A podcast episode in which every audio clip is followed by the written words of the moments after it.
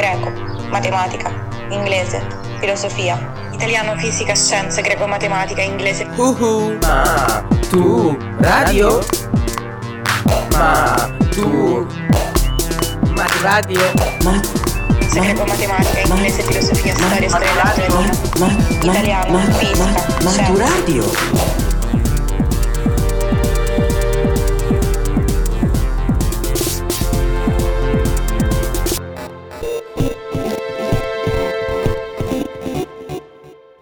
Podcast di greco per l'esame di maturità, letto da Daniele Parisi, Epitteto e Marco Aurelio. C'è un film uscito nel 2000 che probabilmente molti di voi conoscono, che si chiama Il Gladiatore. È ambientato nell'antica Roma e racconta la storia, una storia chiaramente molto romanzata, di un generale romano, Massimo X Meridio, un personaggio di fantasia. Non è un film molto fedele alla realtà storica, pensate che i legionari romani indossavano armature medievali, quindi. Insomma è una ricostruzione abbastanza inesatta, però c'è una scena che ci riguarda. Siamo all'interno di una tenda e il protagonista sta parlando con un vecchio chino su delle carte su cui scrive in modo quasi compulsivo. È notte e l'uomo ha un'espressione esausta.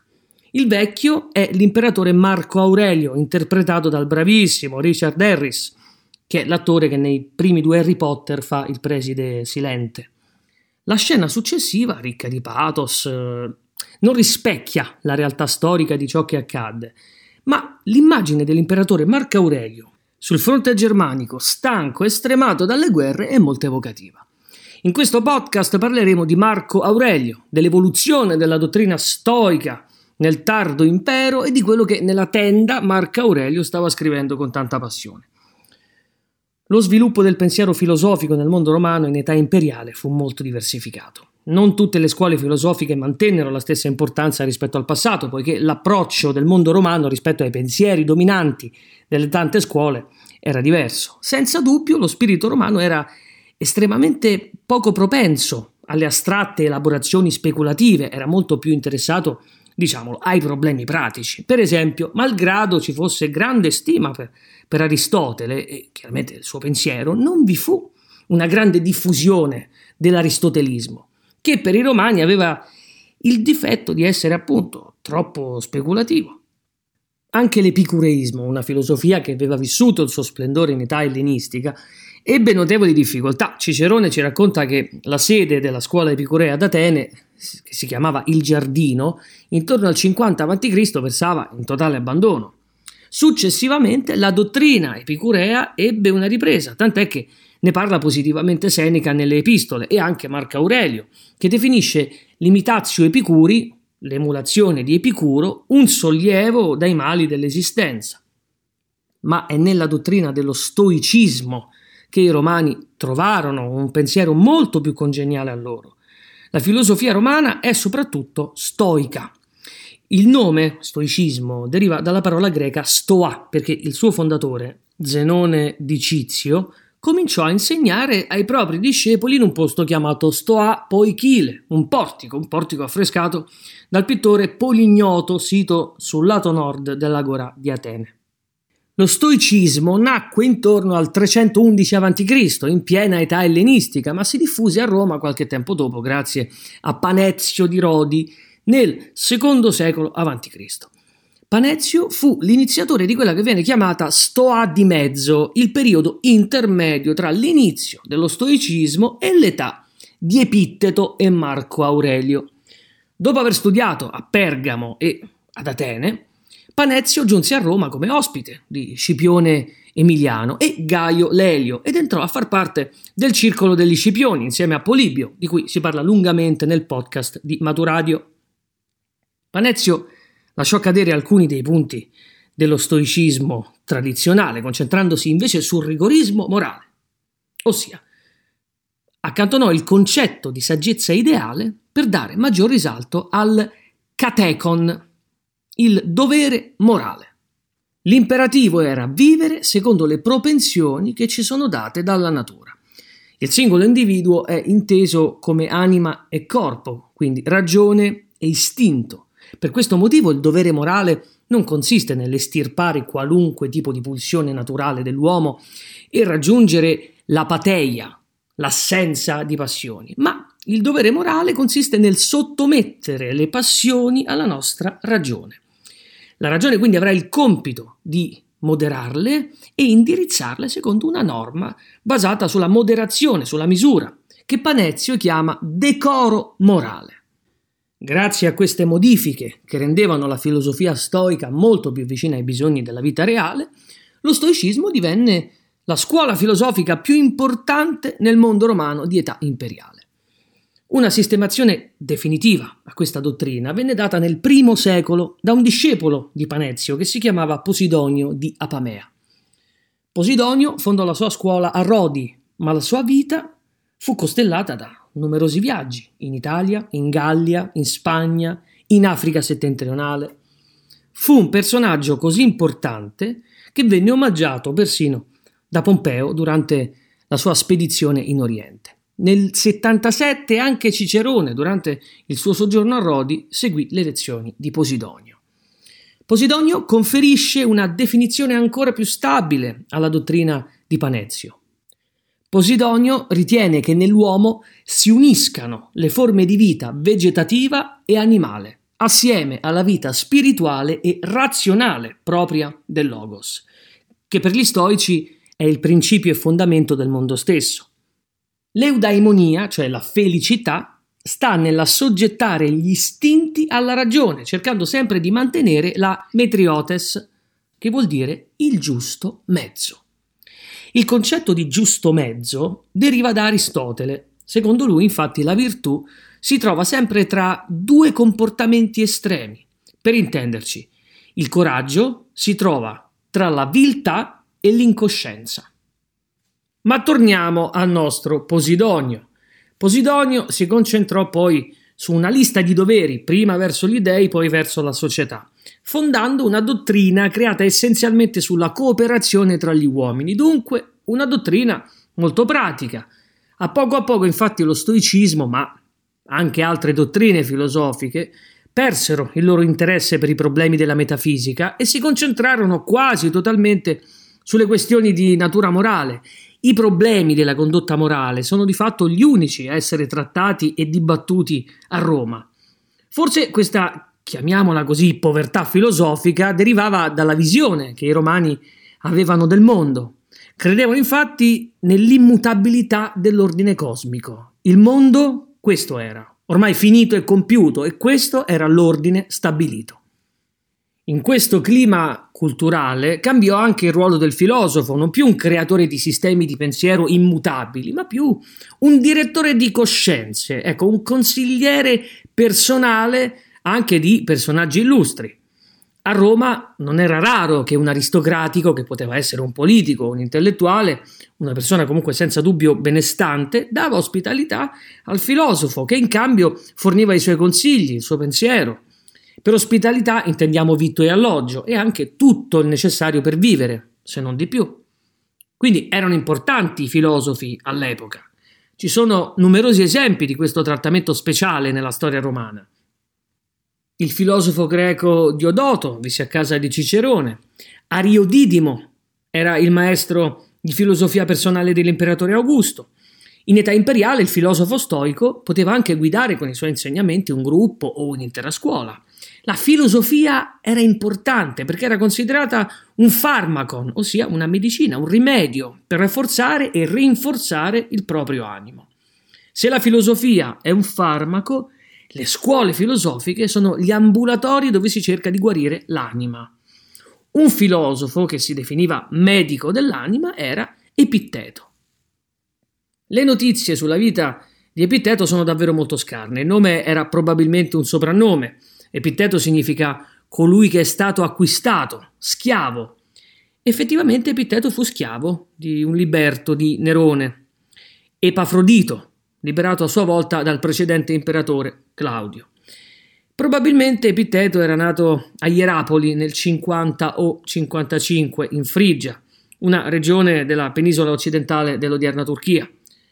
Dalla Frigia giunse a Roma, appunto come schiavo, però poté godere degli insegnamenti di celebri filosofi dell'epoca come Gaio Musonio Rufo, il più grande stoico esistente. Sembra che Epitteto fosse di salute cagionevole. In particolare le fonti ce lo rappresentano zoppo, non si sa se per un difetto congenito oppure perché fu malmenato durante la schiavitù.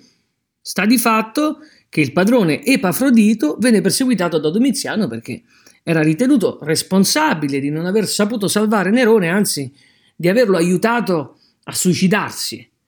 Domiziano fece uccidere Epafrodito, ma Epitteto era già stato liberato dal padrone, probabilmente durante il regno di Tito. Nell'85-90 Domiziano cominciò a perseguitare i filosofi, gli astrologi e i matematici. La persecuzione contro i filosofi fu particolarmente dura. Erano considerati pericolosi perché spesso erano i precettori degli aristocratici e dei senatori, oppositori politici del regime di Domiziano. Si pensa che Epitteto abbia criticato aspramente la politica repressiva e la deriva autoritaria di Domiziano. Poi, probabilmente, dopo poco, deluso, lasciò Roma e se ne andò a Nicopoli, in Epiro. Lì aprì una scuola e si dedicò con successo all'insegnamento filosofico. Questa scuola di Epitteto venne frequentata da tanti personaggi illustri e tra questi dobbiamo necessariamente annoverare lo storico Arriano, autore di numerose opere dedicate alla vicenda e alla vita di Alessandro Magno, come l'Anabasi di Alessandro. Epitteto, un po' come Socrate, non credeva nell'importanza della scrittura nell'insegnamento filosofico e così non scrisse nulla. Allora, come ha fatto il suo pensiero ad arrivare fino a noi? Proprio grazie ad Arriano. Fu Arriano che si occupò di mettere in ordine le lezioni di Epitteto. Attenzione però, non è lo stesso tipo di intervento che fece Platone con Socrate, perché Platone raccontò una versione personale del maestro Socrate e ne fece un uso molto strumentale nella propria dottrina. Ariano invece riportò abbastanza fedelmente gli insegnamenti di Epitteto, tanto che le sue opere sembrano una raccolta di appunti. Dal lavoro di sintesi e raccolta del pensiero di Epitteto da parte di Ariano nacquero le diatribe in 8 libri e il manuale, un compendio delle diatribe. Tuttavia, di libri delle diatribe ce ne sono arrivati solo 4. Epitteto divenne famoso alla fine della sua vita, così famoso che persino l'imperatore Adriano si recò a Nicopoli per consultarlo. Epitteto morì probabilmente intorno al 130, ma non conosciamo la data precisa. Torniamo però alle diatribe. Cosa sono? Sostanzialmente degli appunti e notazioni di conversazioni avute tra gli studenti di Epitteto e il maestro. Il titolo indica il genere letterario omonimo che sorse nell'ambito del cinismo. La diatriba è una conversazione filosofica che si fonda su tematiche etiche.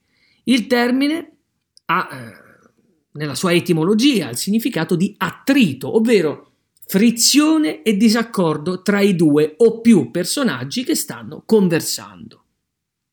Un disaccordo che al termine della discussione trova però una soluzione. Una diatriba è un discorso fatto di battute, motti di spirito e brani di dialoghi fittizi con personaggi immaginari. Accanto a questo, nelle diatribe, si riconosce anche una certa propensione per la componente socratica, ovvero la forma di dialogo che si fonda su domande e risposte. Questo botta e risposta serve alla scoperta e all'accettazione della verità. Epitteto era un educatore, un pedagogo e, lo abbiamo già detto, si definisce medico dell'anima. Ma in che senso? Anche nel pensiero di Epitteto non troviamo una costruzione filosofica metafisica che possa fare da fondamento a tutti i ragionamenti. Che cosa abbiamo invece?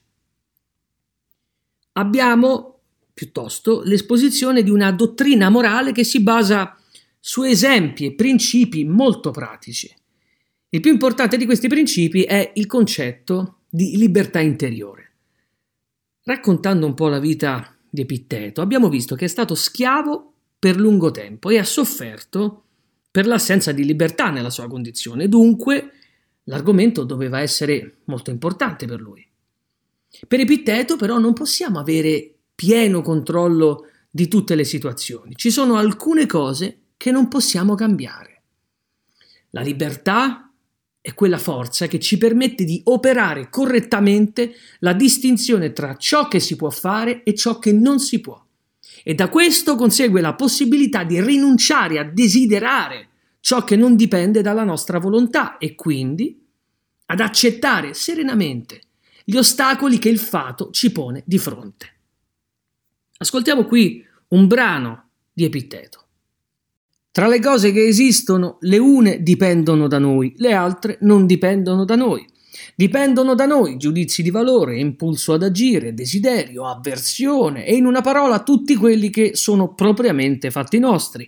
Non dipendono da noi il corpo, i nostri possedimenti, le opinioni che gli altri hanno di noi, le cariche pubbliche e in una parola tutti quelli che non sono propriamente fatti nostri. Capito? Le capacità analitiche della ragione andranno utilizzate ogni giorno per giudicare cosa ci offre la vita, se è un qualcosa di positivo o qualcosa di negativo. Ascoltiamo però ancora Epitteto. Non sono i fatti in sé che turbano gli uomini, ma i giudizi che gli uomini formulano sui fatti. Per esempio, la morte non è nulla di terribile, perché altrimenti sarebbe sembrata tale anche a Socrate, ma il giudizio che la vuole terribile, ecco, questo è terribile. Di conseguenza, quando subiamo un impedimento, siamo turbati o afflitti, non dobbiamo mai accusare nessun altro tranne noi stessi, ossia i nostri giudizi. Incolpare gli altri dei propri mali è tipico di chi non ha educazione filosofica. Chi l'ha intrapresa incolpa se stesso. Chi l'ha completata non incolpa né gli altri né se stesso. Di poco successivo a Epitteto è un altro esponente dello stoicismo di età imperiale, Marco Aurelio Antonino, che è il secondo protagonista di questo podcast. Cominciamo col dire che Marco Aurelio Antonino è lo stesso della statua in Piazza del Campidoglio a Roma. Già, non è mica un omonimo, è proprio l'imperatore che governò Roma dal 161 al 180 d.C. Un imperatore intellettuale, un imperatore scrittore. Tra l'altro, se vi capita di andare a dare un'occhiata alla statua, perché è molto bella, anche se vi consiglio di entrare ai Musei Capitolini, lì dentro c'è l'originale, della copia in piazza se ne dicono peste e corna. Siamo quindi di fronte a un personaggio storico centrale e come per tutti gli uomini più famosi, su di lui abbiamo notizie biografiche a non finire. Marco Aurelio nacque a Roma il 26 aprile del 121 da una famiglia nobile. La madre si chiamava Lucilla ed era molto ricca perché, tra le altre cose, sua nonna aveva ereditato una fabbrica di mattoni. Il padre era Marco Agnovero e si diceva fosse discendente di Numa Pompilio, il secondo re di Roma. Marco Aurelio perse i genitori abbastanza presto, ma dà una testimonianza positiva di entrambi. Crebbe nella casa del nonno, nel quartiere del Celio, di cui conserverà sempre un buon ricordo, e lì ebbe il suo primo insegnante, Diogneto, che lo introdusse alla filosofia e lo convinse a indossare il mantello ruvido, tipico dei filosofi greci. Nel 139 l'imperatore in carica, Adriano, era molto malato, pare che avesse anche tentato il suicidio, dunque decise che l'imperatore doveva diventare Aurelio Antonino e decise anche che Antonino dovesse adottare Marco Aurelio. Marco Aurelio era di salute cagionevole, intraprese gli studi di retorica nel 136 sotto la guida di Marco Frontone ed Erode Attico, due fra i più celebri oratori del tempo. Uno si occupava della formazione latina, l'altro di quella greca. I suoi precettori non andarono sempre d'accordo, ma Marco Aurelio cercò sempre di stabilire la concordia. Marco Aurelio non amò molto la formazione oratoria ed era stufo di esercitarsi in dibattiti immaginari. Preferiva di gran lunga la filosofia, ebbe infatti come precettore Quinto Giunio Rustico, il vero successore di Seneca nella dottrina stoica. L'incontro con questo maestro cambiò per sempre Marco Aurelio. Sposò Faustina, da cui ebbe ben 13 figli, ma la sua famiglia fu funestata da lutti. Molti di questi bambini morirono dopo la nascita. Alla morte di Antonino, Marco Aurelio divenne imperatore assieme a Lucio Vero, nel primo esempio di diarchia imperiale, anche se Vero morì prima di Marco Aurelio. Marco Aurelio non fu senza dubbio un imperatore fortunato, poiché passò gran parte della sua vita in guerra, quasi 20 anni, dal 160 al 180. Il suo obiettivo non era però la conquista di nuovi territori, quanto la difesa dei confini dell'impero dagli attacchi delle popolazioni esterne. 2 delle sue grandi imprese furono la campagna partica, ma soprattutto la campagna contro i Quadi e i Marcomanni, popolazioni molto aggressive che vivevano nel nord Europa. Marco Aurelio passò gran parte della sua vita al fronte e al fronte la terminò. Si dice infatti che morì a Vindobona, all'attuale Vienna, nel 180 di peste. In realtà gli storici parlano di vaiolo o morbillo, epidemia che probabilmente penetrò all'interno dell'impero proprio a causa della campagna contro i parti. Quello di Roma non era più un impero saldo e Marco Aurelio lo aveva capito. Questa consapevolezza influenzò irrimediabilmente il suo pensiero. Pensiamo un secondo alla colonna antonina che si trova a Roma davanti alla Galleria Colonna. Su questo monumento sono incisi rilievi scultorei che rappresentano gli episodi delle guerre di Marco Aurelio contro i Quadi e i Marcomanni. È celebre una raffigurazione in cui l'esercito romano viene aiutato da una nuvola carica di pioggia, che è una probabile rappresentazione di Giove Pluvio. Che significa? Significa che i romani non erano più sicuri delle loro forze e che cominciavano a chiedere aiuto concreto agli dei, non più solo propiziatorio. Marco Aurelio ha scritto anche un'opera celebre che oggi dovremo leggere e rileggere. Il titolo in greco è Ta eis e auton, che in italiano significa a se stesso. Marco Aurelio se l'è dedicata da solo, insomma, erroneamente viene tradotta in italiano con il titolo Pensieri o Ricordi. Dicevamo erroneamente perché a se stesso non è un libro di memorie o di confessioni. A se stesso è una specie di diario in cui sono riportate le meditazioni, alcuni hanno detto gli esercizi spirituali, che l'imperatore compiva ogni giorno per uniformare la propria anima intesa come insieme di pulsioni, sentimenti, ragionamenti, al pensiero dello stoicismo. Per gli stoici e anche per Marco Aurelio il bene consiste nel vivere secondo natura e in conformità con la ragione. Significa che l'uomo deve adattarsi al funzionamento del mondo, non lo può modificare. Dunque, se serve, deve cambiare il suo modo di vedere le cose. Le cose, nel senso tutto quanto ciò che è materia, sono destinate a finire. La morte ci circonda dovunque e le attività dell'uomo sono fumose e vane, se non tengono conto di questo aspetto. Ascoltiamo un brano di A se stesso di Marco Aurelio. Ma forse ti turba un desiderio di gloriuzza? Considera allora la rapidità con cui l'oblio si stende su tutte le cose e la sconfinata immensità del prima e del poi e la vanità della fama, l'inconsistenza, la leggerezza di chi pare distribuisca la lode e l'angustia del luogo in cui la lode si spande. Pensa che tutta la terra non è che un punto, e di questo punto qual parte è l'angoletto che tu abiti? La vanità umana è insulsa, ci dice Marco Aurelio. Così il timore della morte è insulso. Ascoltiamo ancora la voce di Marco Aurelio.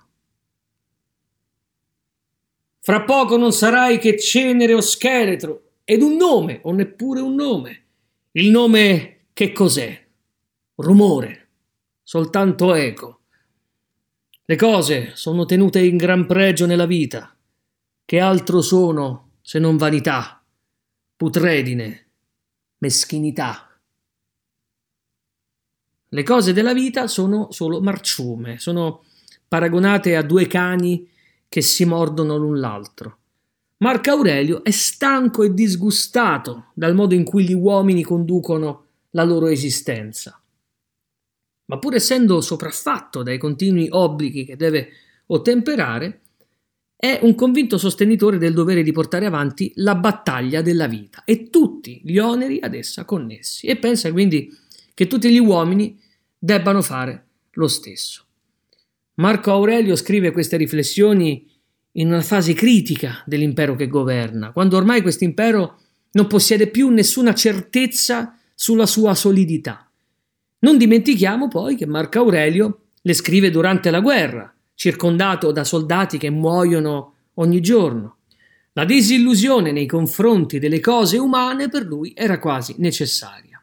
Rimangono quindi i valori interiori, un rinascere, anabionai, come si dice in greco. E come scrive giustamente Marco Aurelio, cambiando totalmente la prospettiva. L'interiorità, dimensione ben presente anche in Seneca, si accentua. La sorgente della nostra felicità è il campicello della nostra anima che dobbiamo costantemente curare. Finiamo questo podcast ancora con le parole di Marco Aurelio.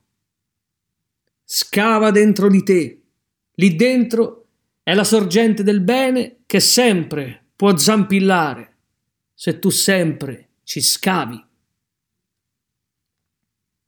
Siamo giunti alla fine di questo podcast. Marco Aurelio e Epitteto cercarono nella filosofia una soluzione concreta al disagio individuale della loro epoca e a quello di tutta una società che era giunta ormai al culmine della propria parabola e vedeva all'orizzonte i primi segnali del crepuscolo. Maturadio è un progetto di podcast didattici per la maturità promosso dal Ministero dell'Istruzione con la collaborazione di Radio 3 e Treccani. Supervisione didattica a cura di Laudes, ideazione di Cristian Raimo. La sigla di Maturadio è di Teo Teardo.